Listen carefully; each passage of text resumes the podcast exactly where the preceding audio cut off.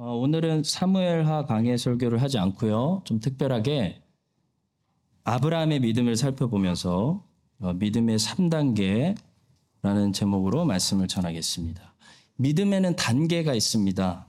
믿음이라고 다 똑같은 믿음이 아니고 믿음에는 작은 믿음도 있고 큰 믿음도 있기 때문에 성경에 보시면 예수님께서 제자들을 책망하실 때 믿음이 없는 자들아라고 하지 않으시고 믿음이 작은 자들아 라고 책망하시는 모습을 볼 수 있습니다. 우리에게 생기는 대부분의 이 두려움의 문제들 또 염려의 문제들은 믿음이 없기 때문에 생기는 것이 아니고요. 믿음이 작기 때문에 생기는 것입니다. 그래서 하나님은 주의 백성들의 믿음을 더하시고 어, 자라나게 하시기 원하시는데요. 하나님께서 이 아브라함의 어, 믿음을 어떤 단계들을 통해서 자라나게 하셨는지 살펴보면서 하나님께서 여러분과 저의 믿음을 어떻게 자라게 하시는지 믿음의 3단계 오늘 살펴보도록 하겠습니다. 자, 처음에 믿음이 잉태했습니다. 그럼 이제 믿음의 1단계인데요. 하나님께서는 여기서 제일 먼저 무엇을 하시냐면 우리로 하여금 우리가 의지하고 있는 것들을 다 떠나서 하나님만 의지하도록 하십니다. 그러니까 모든 소유를 버린다는 게 아니고요. 의지하는 것들을 끊으신다는 거예요.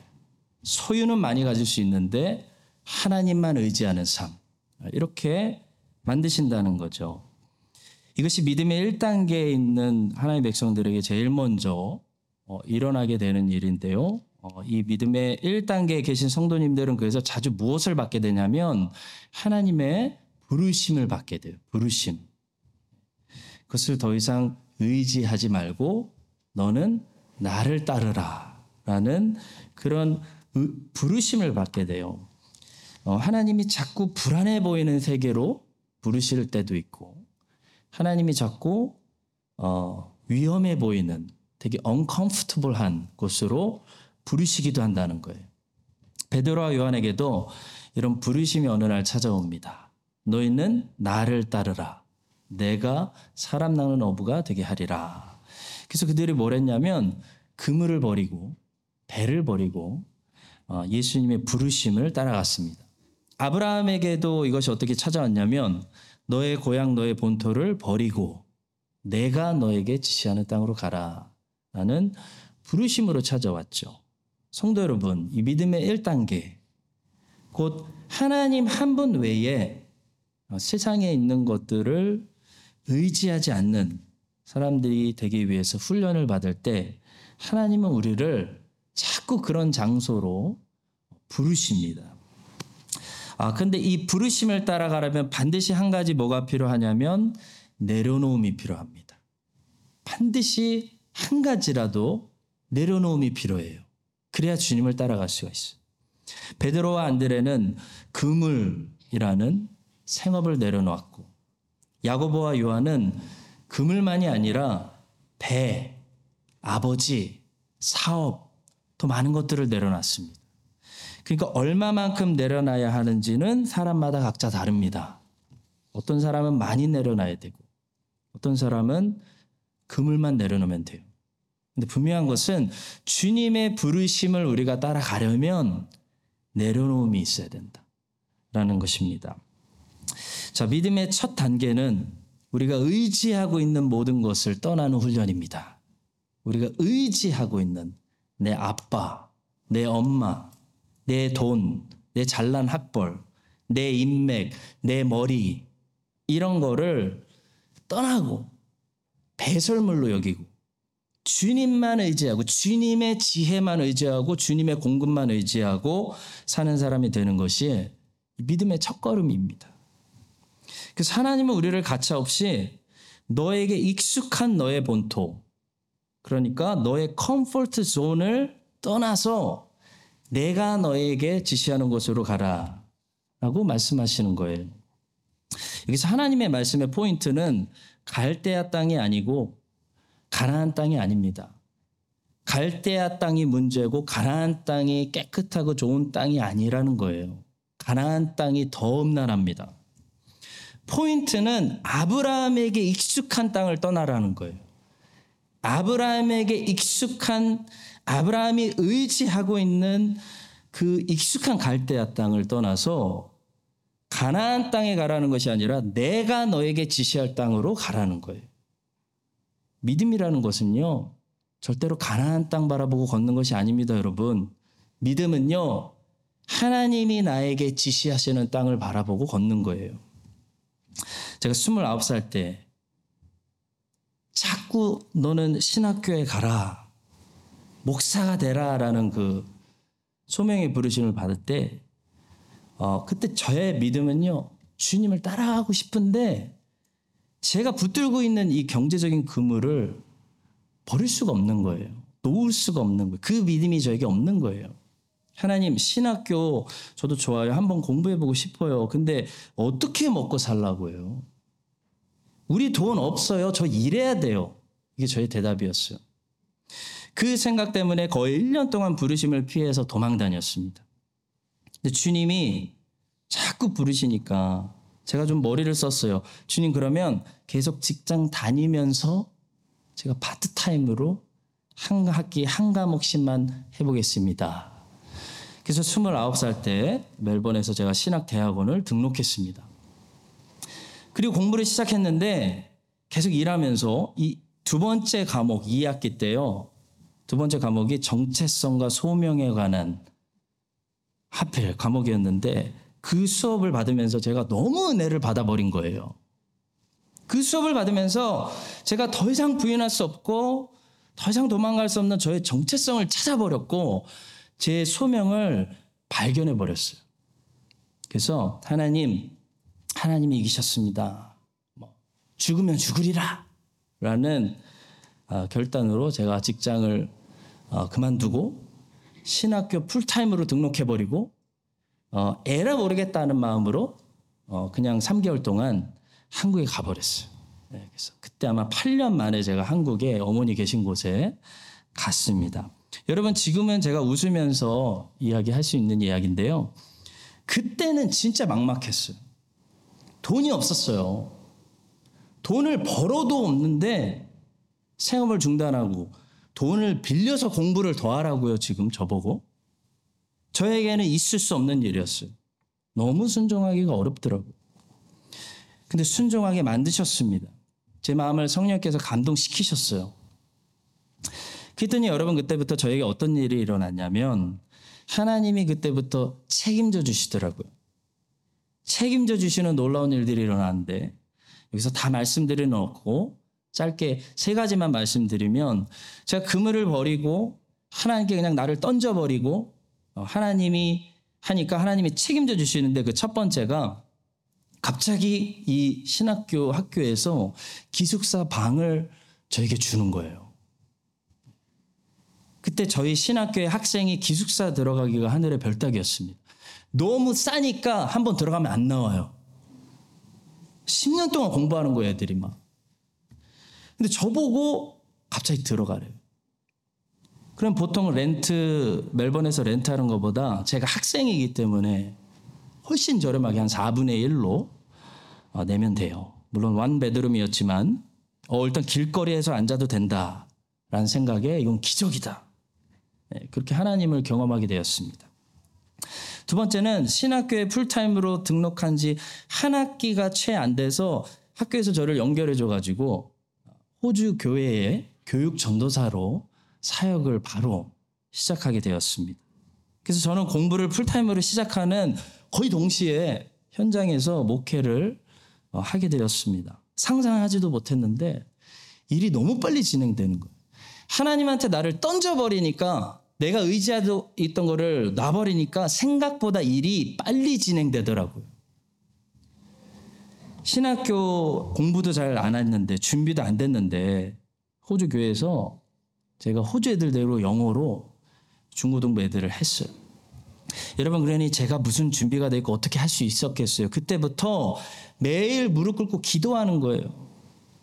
하나님 나 좀 불쌍히 여겨주세요. 저 사람들 내가 준비됐을 거라고 생각하는 것 같은데 나 아무것도 없습니다.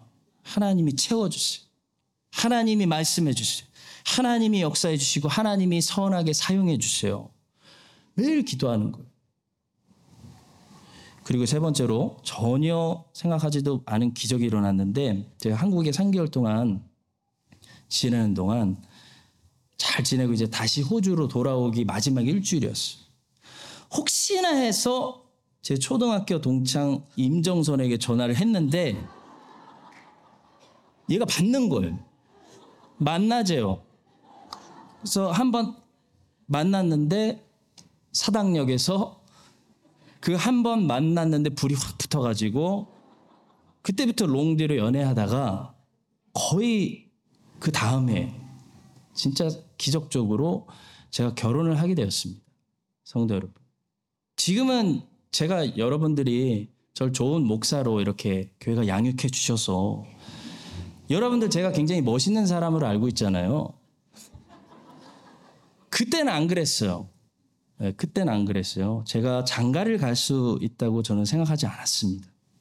근데 하나님의 그 부르심에 그냥 다 놔버리고 나를 던져버리니까 그때부터 하나님이 저를 하나씩 책임지기 시작하시는데 막 없는 것에서 막 support가 나오게 하시고 생각보다 빨리 전도사가 되게 하시고 뭐 상상하지도 못했던 결혼도 하게 하시고 어, 와이프도 붙여주시고 또 결혼한 지 6개월 만에 선별이가 선별을 임신했어요.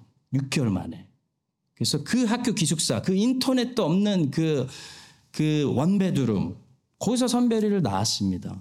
그래서 그런지 우리 선별이가 지금까지도 인터넷을 별로 안 좋아해요. 하나님이 저희 가정에 주시는 특별한 축복이라고 믿습니다. 성도 여러분, 하나님은 다행히도 우리에게 저에게도 그렇고 아브라함에게도 그랬고 떠나라고만 말씀하시지 않아요. 이게 참 다행이에요. 하나님은 아브라함에게 떠나라고 하시면서 동시에 말씀하신 것이 있어요. 그것이 무엇입니까? 그것이 약속이에요, 약속. 하나님은 두 가지를 말씀하셨어요. 떠나라.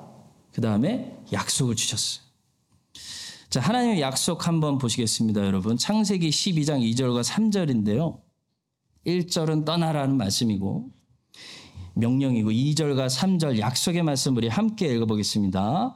내가 너로 큰 민족을 이루고 내게 복을 주어 내 이름을 창대하게 하리니 너는 복이 될지라 너를 축복하는 자에게는 내가 복을 내리고 너를 저주하는 자에게는 내가 저주하리니 땅의 모든 족속이 너로 말미암아 복을 얻을 것임이라 하신지라 아브라함이 약속을 똑똑히 들었어요.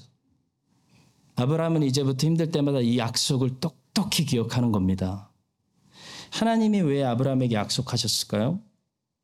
여러분 성경에 보니까 하나님이 자꾸 약속하세요.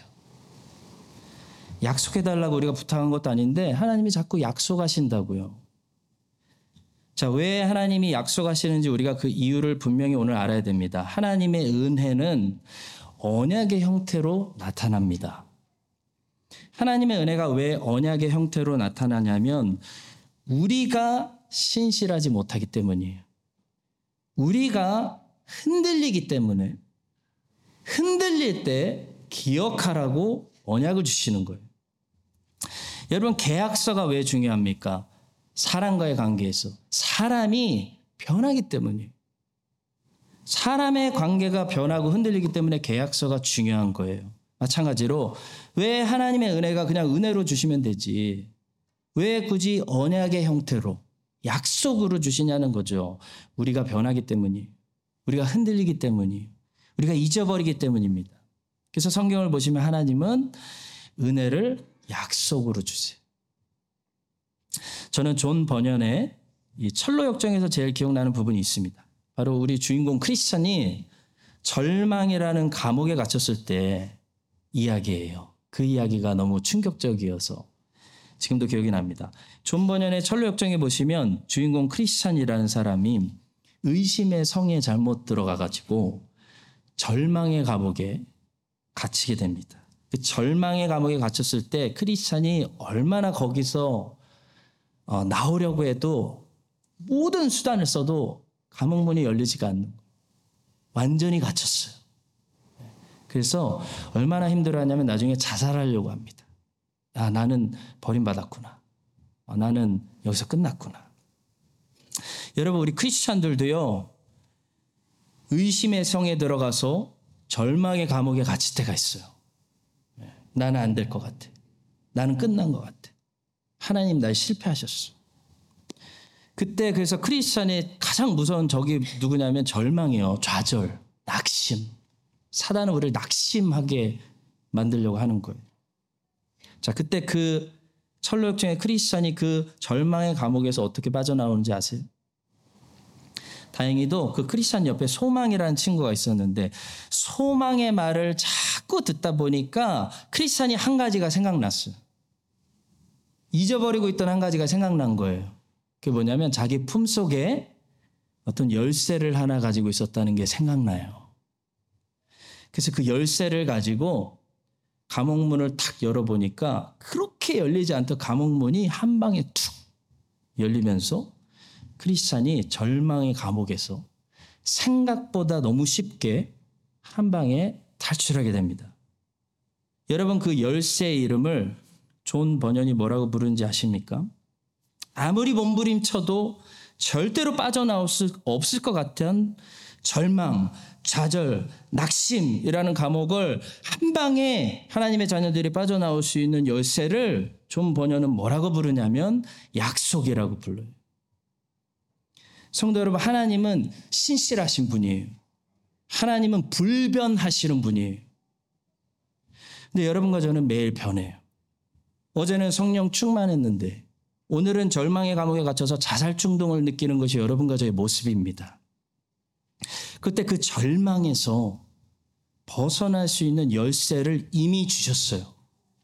이미 주셨는데 그게 뭐냐면 기록되었기 때문에 변하지 않는 하나님의 약속이에요. 하나님의 언약입니다. 하나님의 말씀인 거예요. 혹시 절망의 감옥에 갇히셨다면, 내 모습을 보고 좌절하고 계시다면, 내 상황을 보고 좌절하고 계시다면, 나는 아무래도 크리스찬 아닌가 봐. 나는 지옥 가나 봐. 난 안 되나 봐.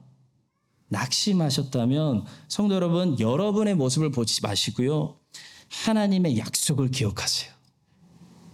아브라함은 하나님의 약속을 기억했어요. 변하시지 않는 신실하신 약속을 붙들었어요. 성도 여러분, 믿음의 첫 단계에서 하나님 우리에게 무엇을 말씀하십니까? 두 가지를 말씀하세요. 네가 의지하고 있는 것을 다 떠나라. 내가 너에게 지시하는 땅으로 가라라는 말씀은 내가 너에게 지시하는 대로 살라는 거예요. 근데 하나님은 떠나라는 명령만 하지 않으십니다. 하나님은 약속을 하세요. 하나님은 언약하신 하나님. 오늘 성령 하나님께서 믿음의 1단계 에서 믿음의 싸움을 하고 계시는 우리 성도님들에게 큰 은혜를 주셔서 우리가 의지하고 있는 것들을 내려놓고 오직 약속하시고 부르시는 하나님의 부르심을 향해서 새롭게 결단하는 역사가 일어나게 하여 주시기를 예수님의 이름으로 간절히 축원합니다. 자, 근데 두 번째로 이제 믿음의 2단계가 문제인데요. 믿음의 2단계로 가보니까 시련으로 시험받고 연단 만든다는 것입니다. 아마 대부분의 성도님들이 이 단계 계실 것 같아요. 저도 이 말씀을 묵상하고 준비하면서 저를 돌아보니까 3단계로 나아가지 못하고 자꾸 여기 2단계 있더라고요. 자, 여러분, 아브라함이 믿음의 1단계는 잘 통과했습니다. 떠났어요. 힘들 때만 하나님의 약속을 붙들었어요. 자기에게 익숙한 모든 거 버리고 하나님이 말씀하시는 새로운 삶의 라이프 스타일을 하나님이 지시한 땅에 오면서 하나님 한 분만 의지하면서 하나님께 공급받으면서 살기 시작했어요. 근데 문제는 이 아브라함의 믿음이 그때부터 시험을 받아요. 하나님이 연단하세요. 하나님이 시험하세요. 이게 믿음의 2단계예요. 그럼 뭐가 시험이었는가? 아브라함에게 무엇이 시험이었는가? 아무리 기다려도 하나님의 응답이 없는 거예요. 이게 시험이었어요. 이게 우리의 연단이에요. 사라는 나이가 90이 다 됐는데 임신이 안 되는 거예요. 계속 임신하는데 실패하는 거예요. 여러분, 우리에게도 그런 일들이 일어나요. 분명히 하나님을 신뢰하고, 분명히 하나님의 말씀을 의지하고 살고 있는 것 같은데, 계속 실패하는 거예요. 계속 임신이 안 되는 거예요. 계속 안 풀리는 거예요. 내 생각대로 안 풀리는 거예요. 이럴 때 나에게 어떤 일이 일어나고 있는 거냐면, 믿음이 실현을 통해서 연단되고 있는 거예요. 단단해지고 있는 거예요. 견고해지고 있는 거예요. 그래서 하나님은 시험하시는 거예요. 아브라함은 하나님께 부르심을 받고 믿음의 2단계에서 계속 시험만 받습니다. 연달을 받습니다. 시련이 찾아옵니다. 한 시련이 끝나면 또 시련이 찾아옵니다.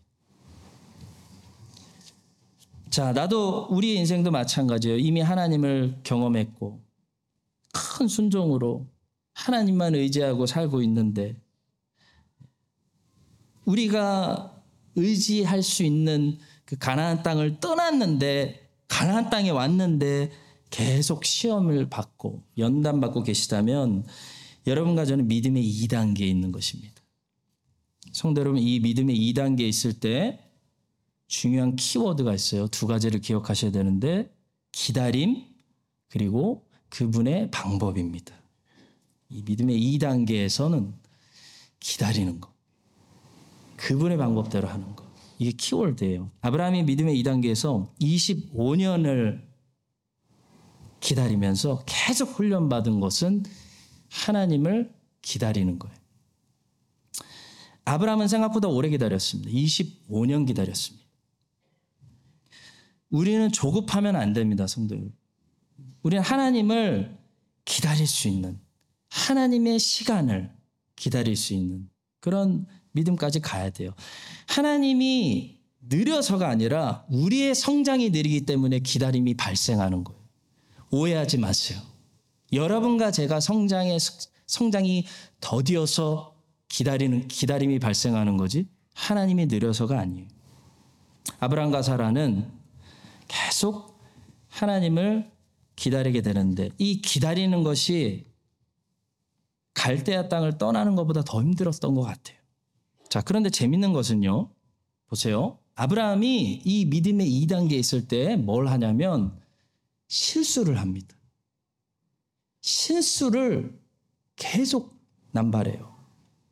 하나님을 기다리지 못하고 자기 방법대로 하가를 통해서 이스마엘을 낳는 실수를 하게 됩니다. 성도 여러분, 지금 설교를 들으시면서 본인이 믿음의 2단계에 있다고 생각하시는 분들이 많이 계실 거예요. 잘 들으세요. 믿음의 그 2단계에서 우리에게 제일 많이 일어나는 현상이 뭔지 아세요? 바로 실패예요. 실수예요. 넘어짐입니다. 자빠짐입니다. 여러분, 아브라함은 믿음의 1단계에서 실패하지 않았어요. 아주 멋있게 떠났어요. 담대하게 갈 바를 알지 못하고 떠났더라. 믿음으로 자기 본토, 자기 친족 떠나서 약속의 땅으로 말씀을 의지하고 가나안 땅으로 출발했습니다. 근데 믿음의 2단계에서 보니까 아브라함은요 계속 자빠지고 실수해요. 애굽으로 가면 안 되는데 애굽으로 가버려요. 쪼잔하게 사라가 자기 누이라고 거짓말해요. 하갈을 통해서 이스마엘을 낳아버렸어요. 여러분 우리는 믿음의 2단계에서 넘어짐을 경험하게 됩니다. 실패를 통해서 연단받게 되는 거예요. my way로 하지 않고 His way로 해야 하는 것이 얼마나 어렵다는 것을 실패를 통해서 우리는 뼈저리게 깨닫게 되는 것이 믿음의 두 번째 단계입니다. 아까 말씀드린 것처럼 저도 제 믿음의 1단계에서는 굉장히 멋진 사람이었던 것 같아요. 제 생각에. 저만 그렇게 생각하면 돼요. 하나님이 가라! 그러면 막 직장 때려치고 신학교 가고 하나님이 가라! 그러면 시드니, 제 멜번에서 시드니 갈 때 집 알아보지도 않고 갔어요. 그냥 계약하고 갔어요. 가서 봤어요. 잘못 왔구나. 시드니에서 크라이스처치 가라 그러면 앞뒤 좀 여기 아무것도 몰랐어요. 계산도 안 하고 뭐가 기다리는지 모르고 하나님이 가라고 하니까 무조건 순종했어. 가고 보는 그런 멋진 전도사였어요. 근데 제가 믿음의 2단계로 넘어가고 보니까 무엇을 발견하게 되냐면 하나님을 기다리지 못해서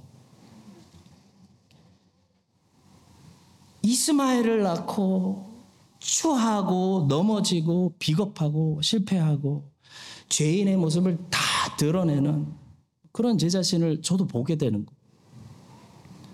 그만큼 성도 여러분 이 믿음의 2단계 하나님을 기다리지 못하고 히스웨이가 아니라 마이웨이를 주장하는 우리의 모습을 보게 됩니다.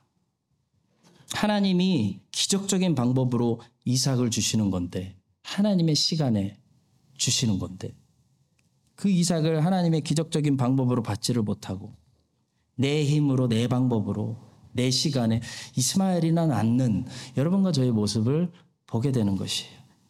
저는 제 방법으로 이스마엘을 얼마나 많이 낳는지 몰라요. 여러분들은 얼마나 많은 이스마엘들을 낳으셨습니까? 그러나 성도 여러분, 우리에게 어떤 소망이 있는지 아십니까? 우리에게 있는 소망이 무엇인지 아십니까? 여러분과 저는 많이 그래서 자빠지고 아브라함처럼 이스마엘을 낳지만 하나님이 아브라함에게 우리에게 신실하셔서 우리에게 이삭을 주신다는 사실이 중요해요. 결국 아브라함은 하나님의 계획대로 이삭을 낳게 돼요. 그것은 100% 하나님의 은혜였습니다. 저는 하나님을 기다리지 못하고 많이 실패하고 실수하고 이스마엘을 낳았습니다. 그런데 결국 하나님이 저를 이곳에 보내신 저희 하나님께서 저를 이곳에 보내시면서 작정하신 하나님의 계획은 다 이루어진다는 거예요. 왜냐하면 하나님이 신실하신 분이기 때문에 그래요. 너는 시드니를 떠나서 크라이스처치로 가라 하신 그 저의 하나님께서 하나님이 신실하시기 때문에 제가 아무리 여기서 자빠지고 실수하고 여러분들한테 잘못하고 아무리 이스마엘을 낳아도 그분이 저를 향해 계획하신 이삭을 주신다는 겁니다. 그분이 작정하신 계획을 이루신다는 거예요. 저만 그런 것이 아니에요. 하나님의 자녀들의 삶이 다 그렇습니다. 여러분은 이 믿음의 실현, 믿음의 연단이라는 단계에서 아마 계속 넘어지실 거예요. 우리의 추악함이 다 드러날 것입니다. 우리는 이스마엘을 낳을 것입니다. 그것이 여러분과 제가 하는 일이에요. 그러나 성도 여러분, 오늘 이 사실 하나만은 꼭 기억하십시오.